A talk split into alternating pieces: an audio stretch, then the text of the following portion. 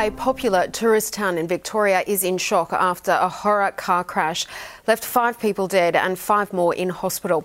A car ploughed into a beer garden late yesterday afternoon in Daylesford.